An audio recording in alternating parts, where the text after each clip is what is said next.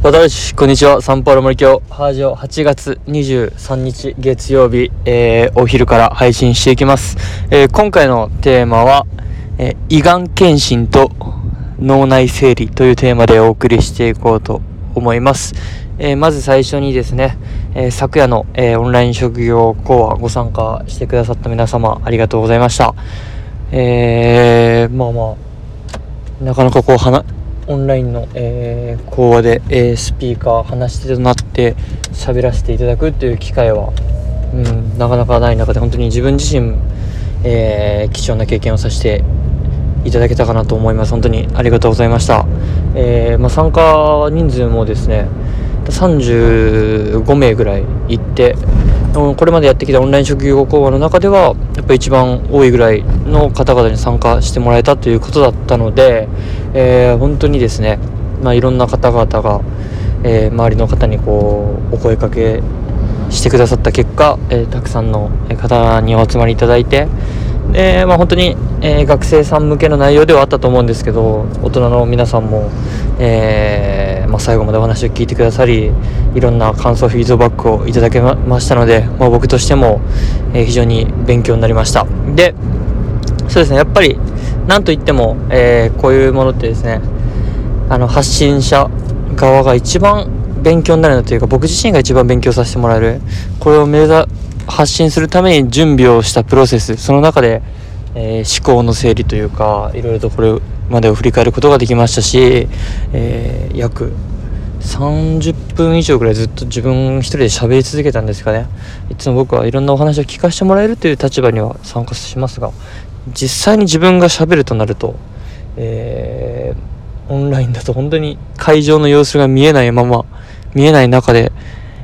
一人の部屋でパソコンに向かってただ喋り続けるというあの孤独さというか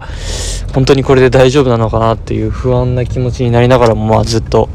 えー、り続けさせていただきました。でまあこれが皆さんにきちんと伝わってたかどうかは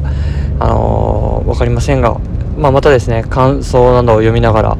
えー、たくさん、えー、広瀬さんと、えー、振り返った YouTube 動画みたいなのもですね、えー、出出していこうと思いますんではいという感じで、えー、オープニングトークが勝手に長くなったんですが本題の、えー、胃がん検診と脳内整理っていうとこなんですがまず今胃がん検診を受けてきました。あの学校の保険の関係で、えー、まあ、受けることができたのであの、まあ、夏休みということで初胃がん検診デビューをしてきたんですがなかなか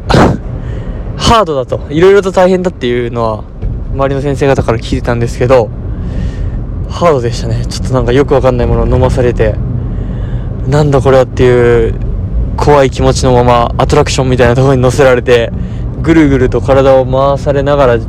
右に回ってください万歳してくださいゲップをしないでくださいなどなどいろんな指示で動かされるというなかなかこうはい驚きの体験を、えー、してきましたと。まあまあこういった経験をさせてもらえるこういったこういった検診を受けさせてもらえるっていうのは本当にこう公立の小学校の教員として、えー、雇ってもらっている、まあ、特権なんだなと、えー、思いながらですね。こうやって定期的にやっぱ体のチェックメンテナンスができることは、えー、いいんじゃないですかね。本当に健康診断にしろ胃がん検診にしろ、まあ、コロナワクチンに関してはまあまあ、皆さん受けますけど明日は僕コロナワクチン2回目が控えてるっていう感じで本当にいろんな検診続きの夏休みではあります。まあこういったことにも感謝していこうと思います。まあはい。でタイトルのもう一個ですね、まあ、脳内の、えー、整理、まあ、片付けみたいな部分なんですけど、えー、まあ、このラジオでも最近ちょっとかぶる内容になるんですが今日午前中だけ出勤してですね何をしたかというと、えー、まずですねえっ、と、まあ、あと1週間、まあ、10日、9日ぐらいですかね、5 9月1日から、えー、2学期が始まるということで、やっぱそこまでにやっ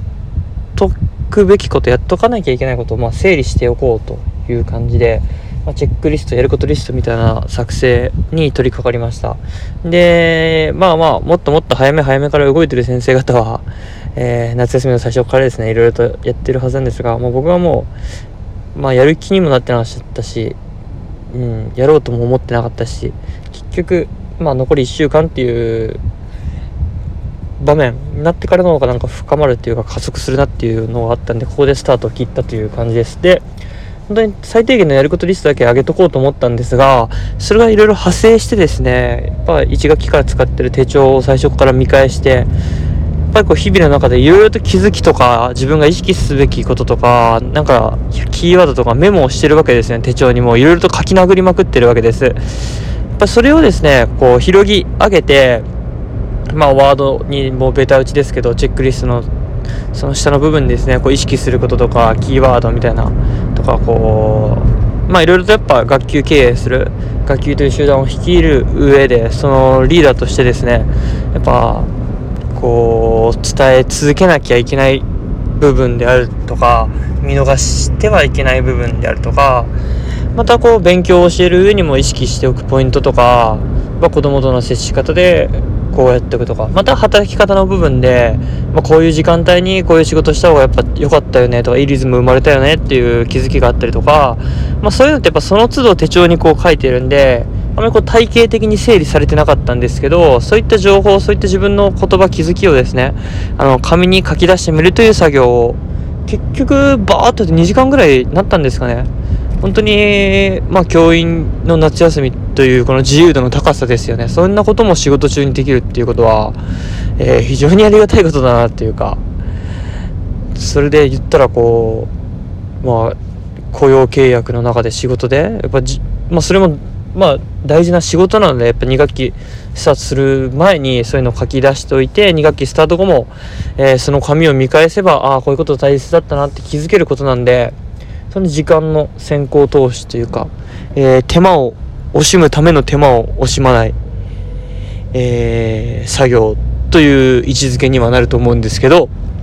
まあ、そういった作業に時間を費やすことができました今日の午前中ですね。ぱそうすることでですねやっぱりすごく自分の頭の中が整理されていく感覚になれたんですよね。でこの感覚やっぱ昨日も、えー、オンライン職業講話に向けてプレゼン作成えー、をする中でですねこれまでの自分の過去とか、えー、過去での気づきとか考えとかっていうのを、え、整理し振り振り返り整理しそして短い言葉でスライドにまとめる人に伝わりやすいようにですね。そういった作業を通して、うん、なんかする中ですごく整理されたなっていう感覚があったんですけどまた、まあ、連日のというかこういった作業を通じてやっぱりこう紙に書き出す。文字にして書き出してみる。で1枚の紙にまとめてみるみたいな。昨日で言うとスライドにまとめてみるみたいな。っていう作業は非常に有効だなと、えー、感じました、まあ、それと同時にっぱ頭の中の負債というかこう iPhone とかでもこうずっと使っているとなんか無駄な容量みたいなのが溜まっていってですねどんどんどんどんこう iPhone 内のこう無駄なデータみたいなのが増えていくと思うんですけどで定期的にこう整理してなんか消したりすることでまたこう容量を一気に減らすことができると思うんですけどやっぱ自分の脳みそっていうのも、えー、やっぱそんなもんなんだなと。やっぱ定期的にですねそういった整理整頓片付けの時間を取ってあげなきゃやっぱりこう目の前の大切なことに気づけないというかいちいちモヤモヤした状態で、えー、その情報にアクセスするのに時間がかかって生産性が上がらないという状態に陥ってしまってるんだなっていうのを強く痛感しました。やっぱり脳内のそういう負債というか無駄なデータみたいなのは目に見えないのでやっぱ意識して自分で時間を確保してあげる。多分時間取れる人は本とか読んでたら僕朝1時間夜1時間そうやって自分の考えを書き出す時間を取ってるみたいなそんな人もいたりとか世の中にはですね。まあいろいろと手法はあると思うんですが意外とですね頭の中って自分の部屋以上に散らかってるんじゃないかなってそんなことを、えー、感じました。ちょっと身の回り部屋掃除しようと思ったら1時間なら1時間集中してすれば片付くと思うんですけど今日脳内整理2時間やっても全然足りなかったし昨日も、えー、パワーポイント作り結局45時間かけてたんではい、脳内にはですねいろいろと散らかり放題なものがありますんでやっぱり日々日記を書くとかで意識して整理して、えー、片付ける。ですぐ取り出すようにしておくことがこうトヨタの改善じゃないですけどね、えー、生産性を上げることにつながると思います。ムドブル社長。